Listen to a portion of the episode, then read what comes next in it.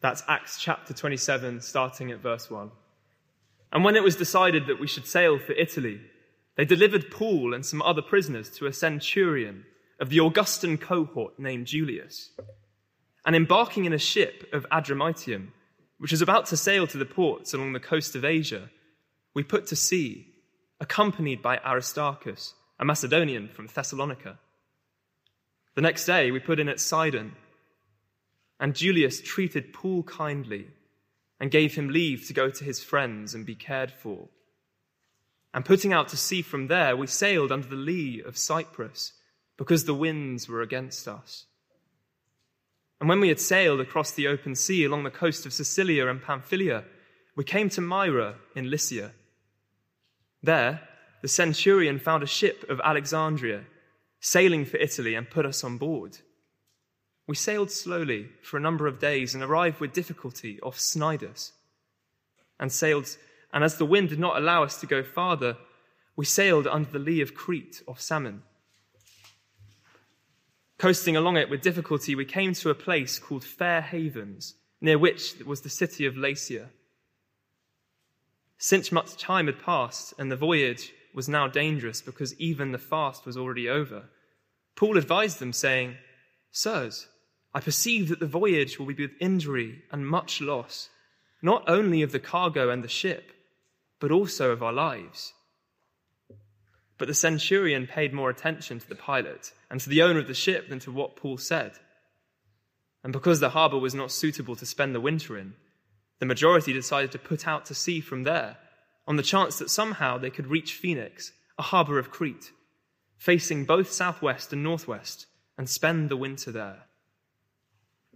Now when the south wind blew gently, supposing they had obtained their purpose, they weighed anchor and sailed along Crete, close to the shore. But soon a tempestuous wind, called the Northeaster, struck down from the land. And when the ship was caught and could not face the wind, we gave way to it and were driven along. Running under the lee of a small island called Cauda, we managed with difficulty to secure the ship's boat. After hoisting it up, they used supports to undergird the ship. Then, fearing they would run aground on the Syrtis, they lowered the gear, and thus they were driven along. Since we were violently storm-tossed, they began the next day to jettison the cargo. And on the third day, they threw the ship's tackle overboard with their own hands. When neither sun nor stars appeared for many days, and no small tempest lay on us, all hope of us being saved was at last abandoned. Since they had been without food for such a long time, Paul stood up among them and said, "Men, you should have listened to me, and have not set sail from Crete and incurred this injury and loss. Yet now I urge you to take heart, for there will be no loss of life among you, but only of the ship. For this very night there stood before me an angel of the God whom I belong and whom I worship. And he said, 'Do not be afraid, Paul. You must stand before Caesar. And behold, God has granted you all those who sail with you. So take heart, men, for I have faith in God that it will be exactly as I've been told. But we must run aground on some island.'" That's Acts chapter 27. Continuing at verse 27. When the 14th night had come, as we were being driven across the Adriatic Sea, about midnight the sailors suspected that they were nearing land. So they took a sounding and found 20 fathoms. A little farther on, they took a sounding again and found 15 fathoms. And fearing that they might run aground on the rocks, they let down 4 anchors from the stern and prayed for day to come. And as the sailors were seeking to escape from the ship and had lowered the ship's boat into the sea under pretense of laying out anchors from the bow, Paul said to the centurion and to the soldiers, "Unless these men stay in the ship, you cannot be saved." Then the soldiers cut away the ropes of the ship's boat and let it go. As day was about to dawn, Paul urged them all to take some food, saying, "Today is the 14th day that you have continued in suspense and without food, having taken nothing. Therefore I urge you to take some food, for it will give you strength. For not a hair is to perish from the head of any of you. And when he said these things, he took bread, and giving thanks to God in the presence of all, he broke it and began to eat. Then they were all encouraged and ate some food themselves. We were in all 276 persons in the ship. And when they had eaten enough, they lightened the ship, throwing out the wheat into the sea. Now when it was day, they did not recognize the land, but they noticed a bay with a beach on which they planned, if possible, to run the ship ashore. So they cast off the anchors and left them in the ship, at the same time loosening the ropes that tied the rudders. Then hoisting the foresail to the wind, they made for the beach, but striking a reef, they ran the vessel aground. The bow stuck and remained immovable, and the stern was being broken up by the surf. The soldiers' plan was to kill the prisoners, lest any should swim away and escape. But the centurion, wishing to save Paul, kept them from carrying out their plan. He ordered those who could swim to jump overboard first and make for the land, and the rest on planks or on pieces of the ship. And so it was, they were all brought safely to land. After we were brought safely through, we then learned that the island was called Malta. The native people showed us unusual kindness, for they kindled a fire and welcomed us all, because it had begun to rain and was cold. When Paul had gathered a bundle of sticks and put them on the fire, a viper came out because of the heat and fastened on his hand. When the native people saw the creature hanging from his hand, they said to one another, "No doubt this man is a murderer. Though he has escaped from the sea, justice has not allowed him to live." He, however, shook off the creature into the fire and suffered no harm. They were waiting for him to swell up or suddenly fall down dead, but when they waited a long time and saw no misfortune come to him, they changed their minds and said that he was a god. Now in the neighborhood of that place were lands belonging to the chief man of the island called Publius, who received us and entertained us hospitably for 3 days. It happened that the father of Publius lay sick with fever and dysentery. And Paul visited him and prayed, and putting hands on him, healed him. And when he had taken place, the rest of the people on the island who had diseases also came and were cured. They also honored us greatly, and when we were about to sail, they put on board whatever we needed. After 3 months, we set sail in a ship that had wintered in the island, a ship of Alexandria with the twin gods as a figurehead. Putting in at Syracuse, we stayed there for 3 days, and from there we made a circuit and arrived at Rhegium.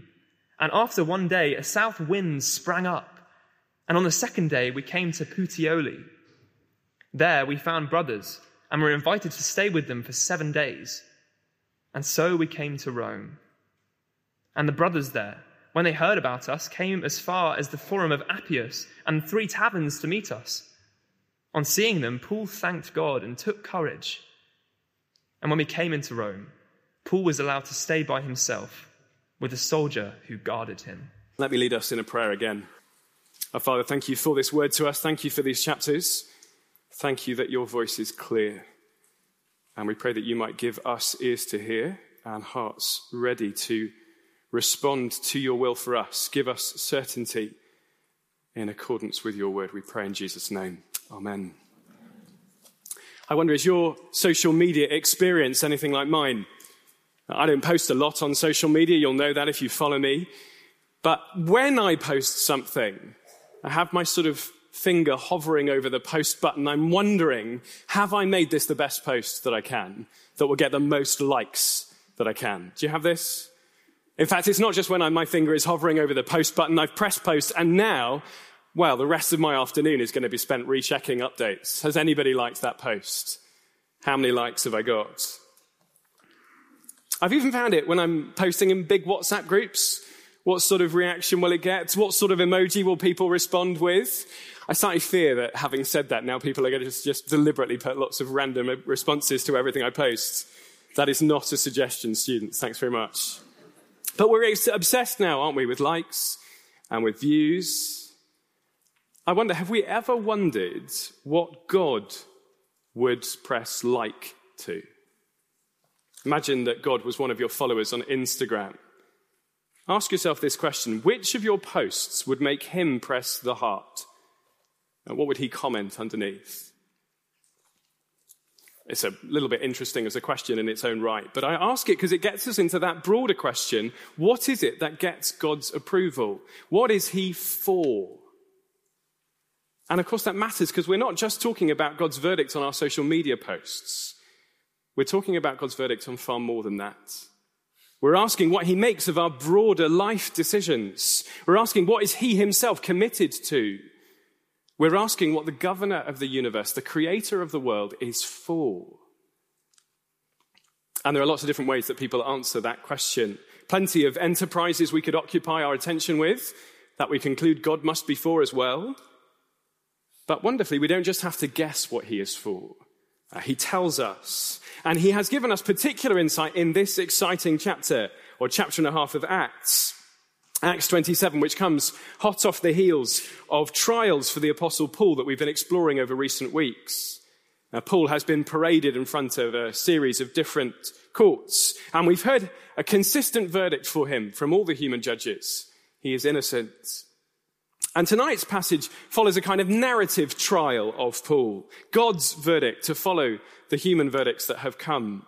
And I think it's a thrilling story. That's why we had the whole thing read to us so well by Josh. I hope you enjoyed listening to it. I have loved getting into it. But it's more than just a thrilling account of something that happened 2,000 years ago. It is an instructive account. Like the rest of this book, it is written to give us certainty. The sort of certainty that helps us to see what it is that God approves, what he is committed to. And that's not just about our social media posts. It's about the direction that we set our lives. Understand this chapter and a half rightly, and it will help us to direct our course according to the glorious purposes of God.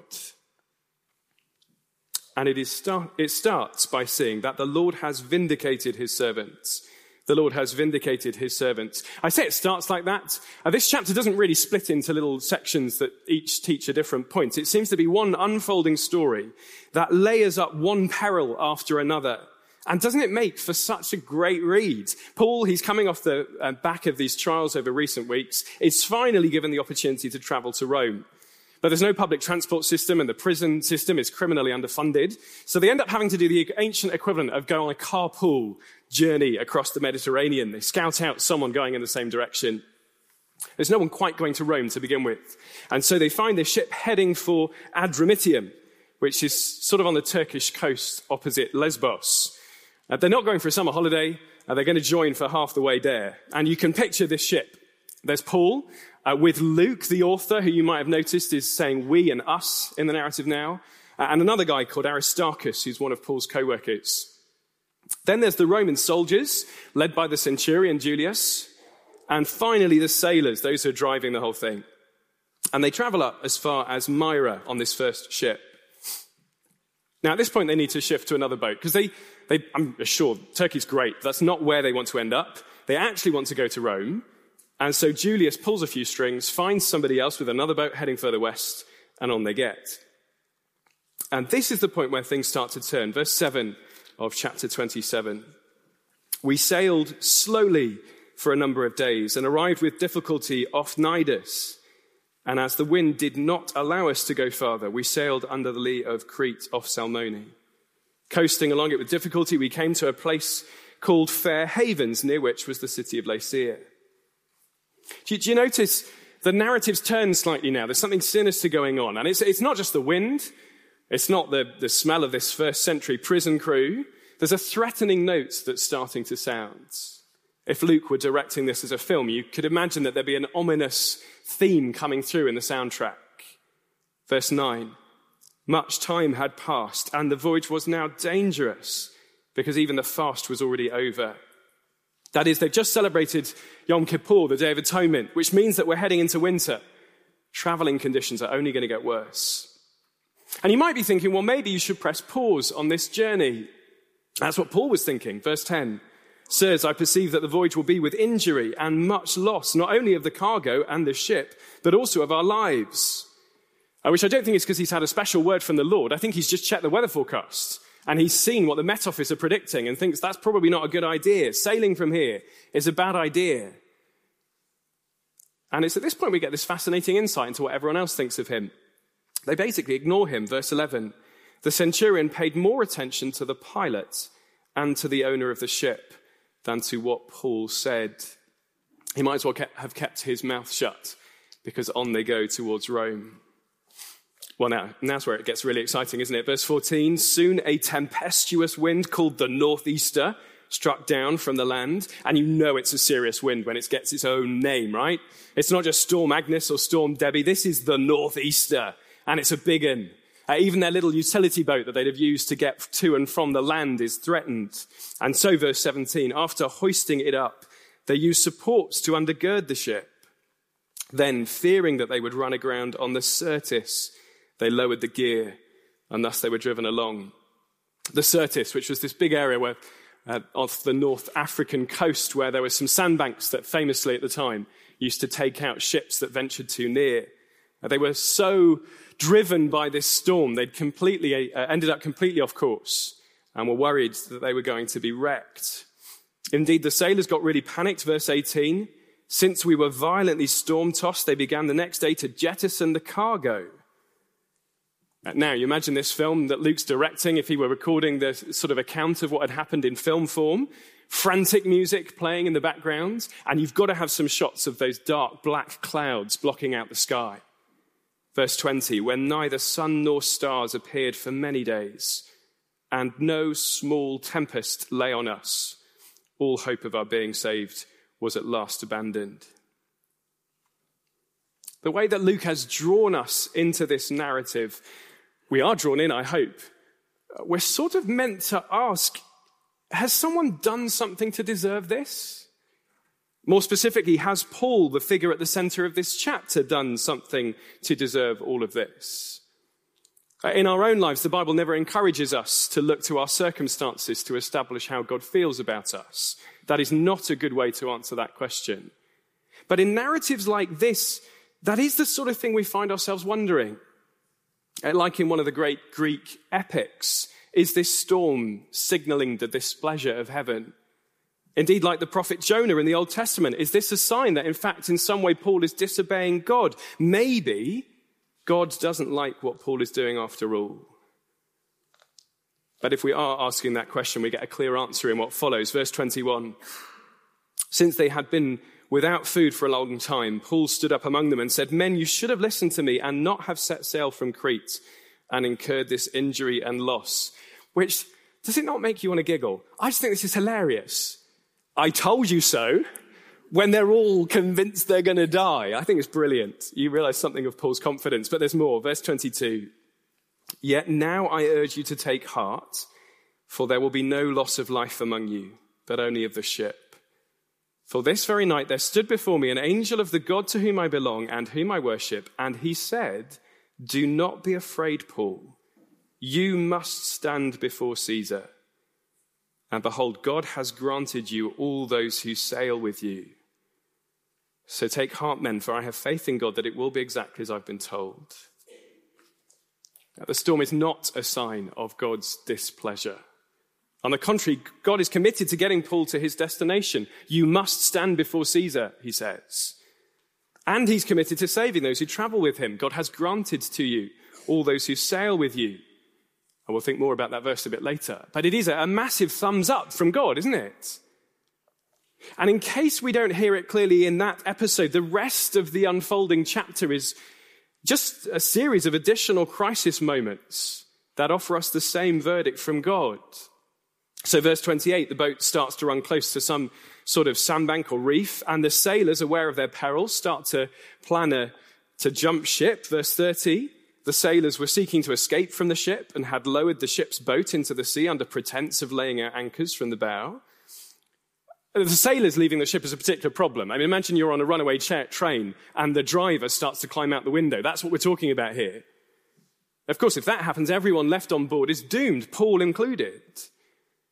But circumstances turn in Paul's favor, as this time the centurion does listen to him and they cut away the boat to keep the sailors on the ship.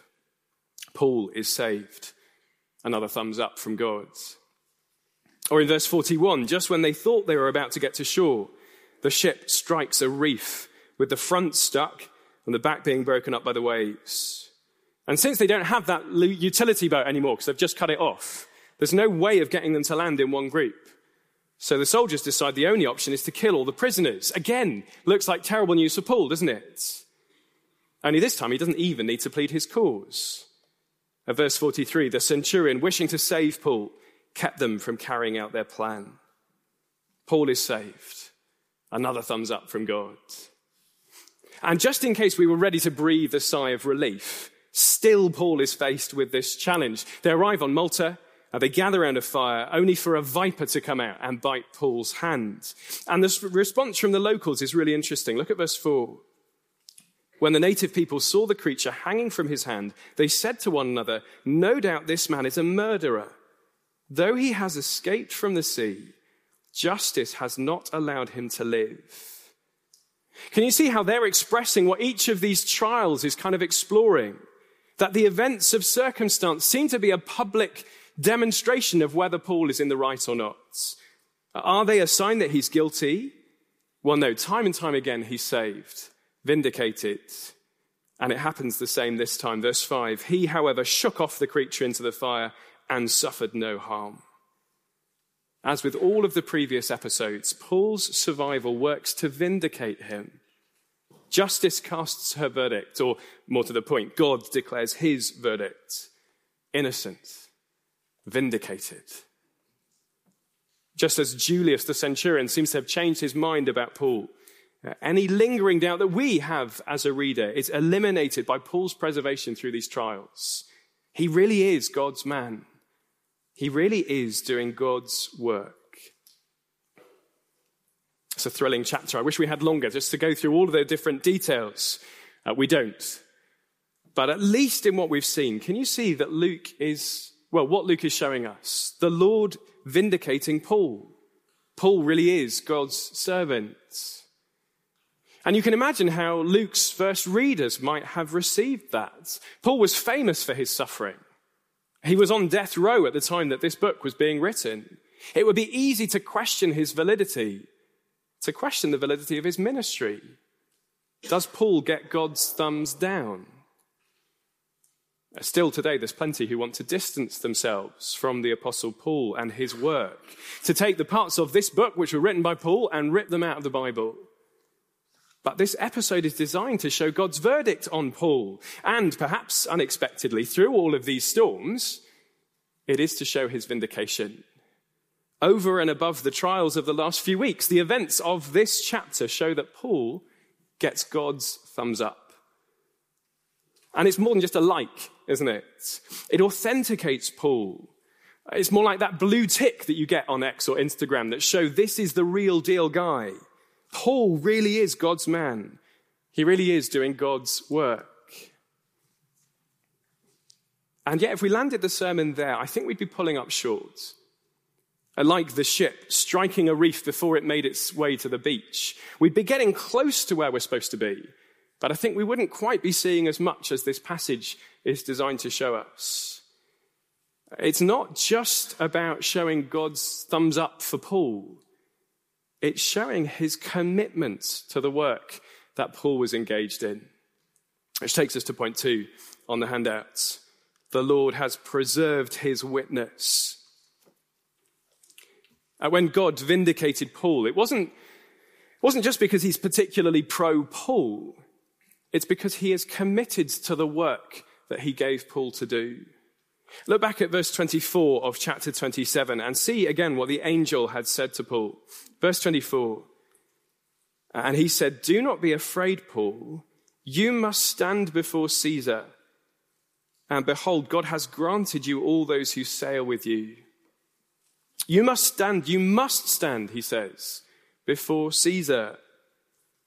It's a reminder of the promise that we've already heard back in chapter 23, where the Lord appeared to Paul and said, "As you have testified to the facts about me in Jerusalem, so you must testify also in Rome."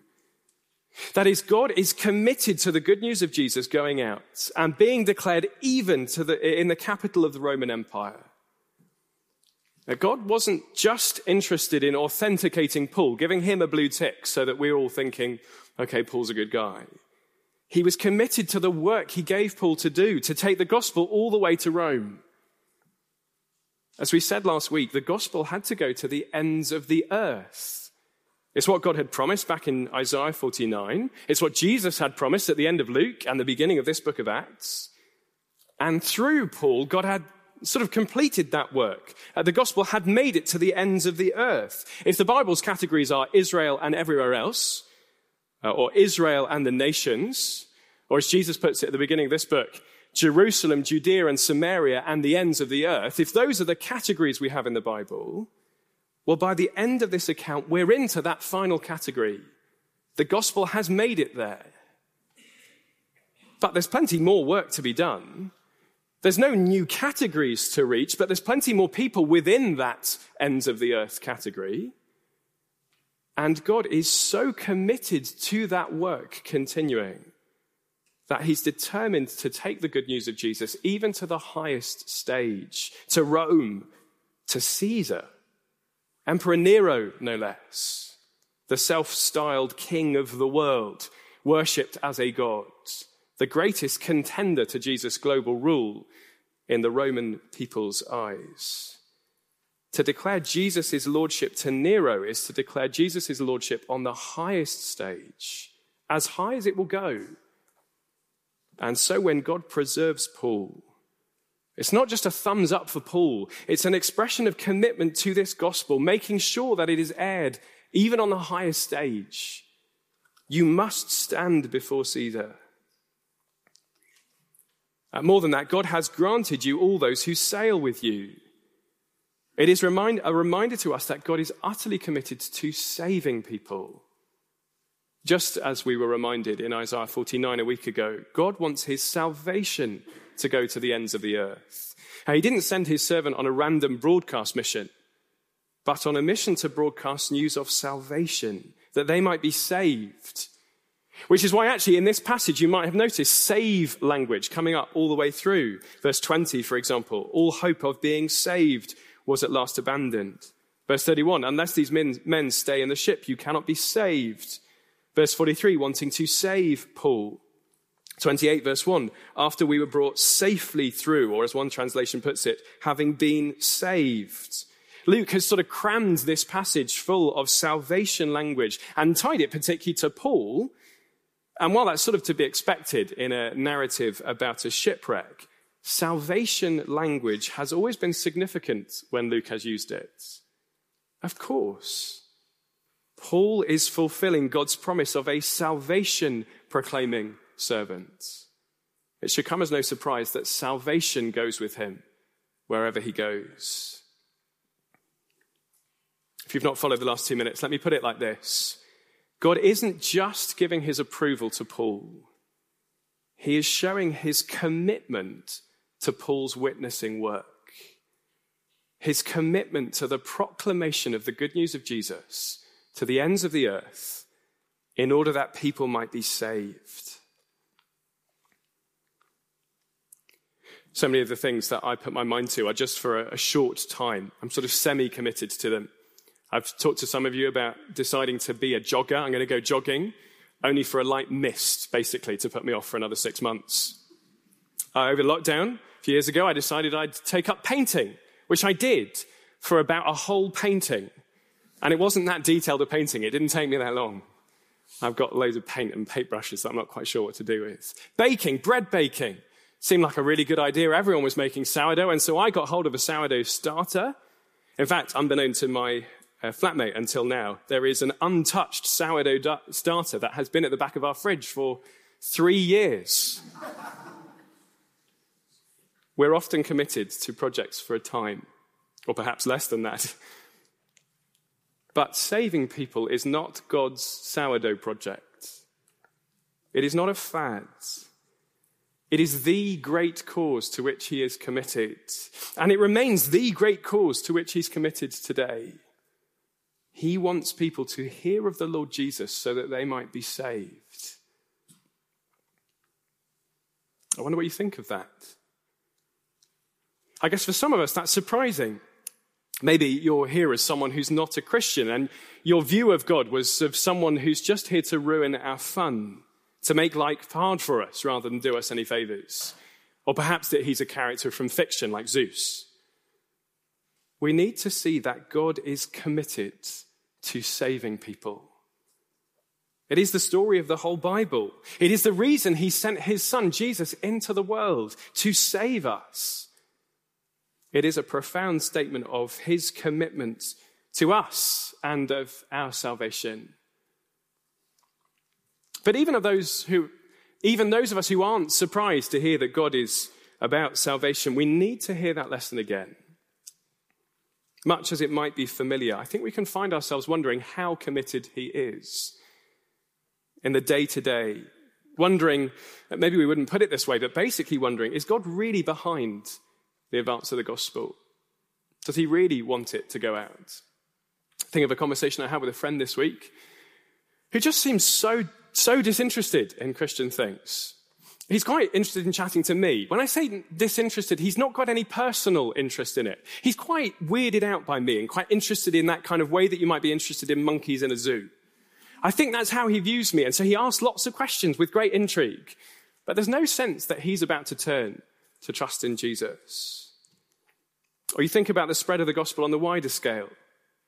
Biblical Christianity is hardly the most popular idea in this country, is it? You only need to see the way that it's portrayed on the public stage to see what people think of Christian belief. And that's before you look overseas. Christians are still the most persecuted religious group in the world. The top spot. It's not quite the top spot you're after, is it? Is God really all that committed to the advance of his gospel? And then you come to this episode. And even the wind and the waves are rallied against Paul. But we see God's decisive verdict. He has vindicated his servant. He's preserved his witness. He's committed to this gospel work. And actually, that is the history of the last 2,000 years, isn't it? As God has continued to preserve his witness. It's the testimony of this room. As so many of us here have heard that good news of Jesus and turned to trust in him, as Jenny was telling us about just a few minutes ago. This gospel is, as the title of this talk puts it, immortal. It cannot die because God is committed to it. In fact, we might go as far as to say that you are immortal until God's work for you is done. Not that you can walk in front of a bus and you'll survive. Please don't go and do anything stupid off the back of this. But if God is this committed to his gospel, then he's not going to let anything get in the way of it advancing. And if he needs you to survive in order to get that gospel to the next person, if he still has work for you to do to advance this message, well, even the wind and the waves can't prevail against you.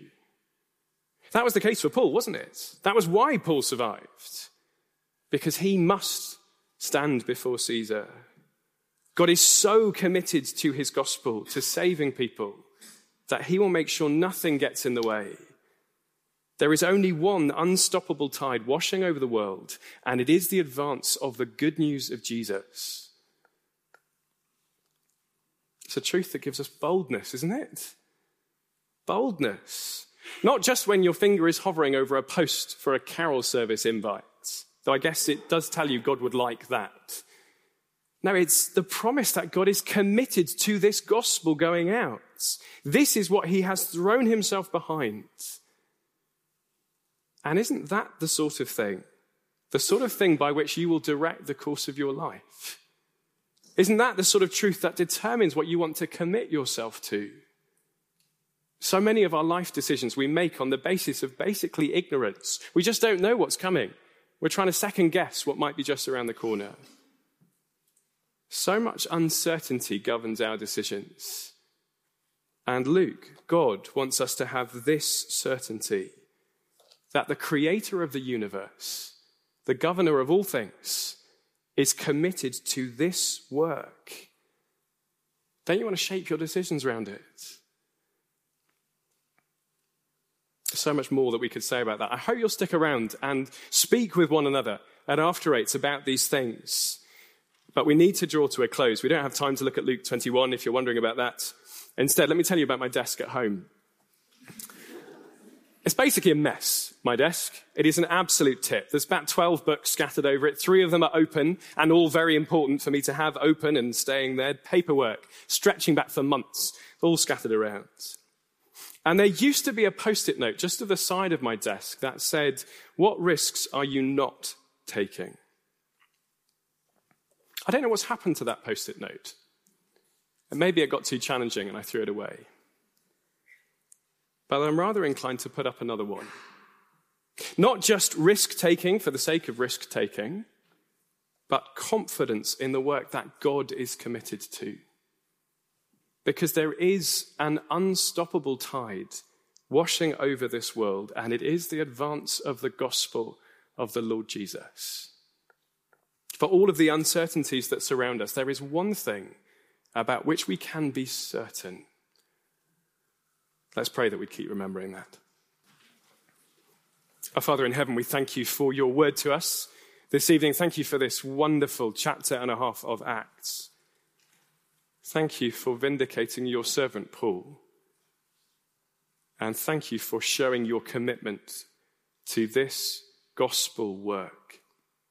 Please, we pray, would we believe that you are behind this, that you are for it, that this is what you are committed to in the world today.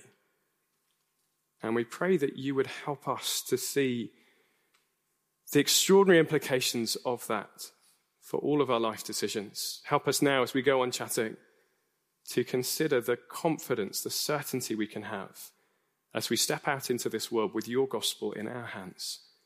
And we pray it in Jesus' name. Amen.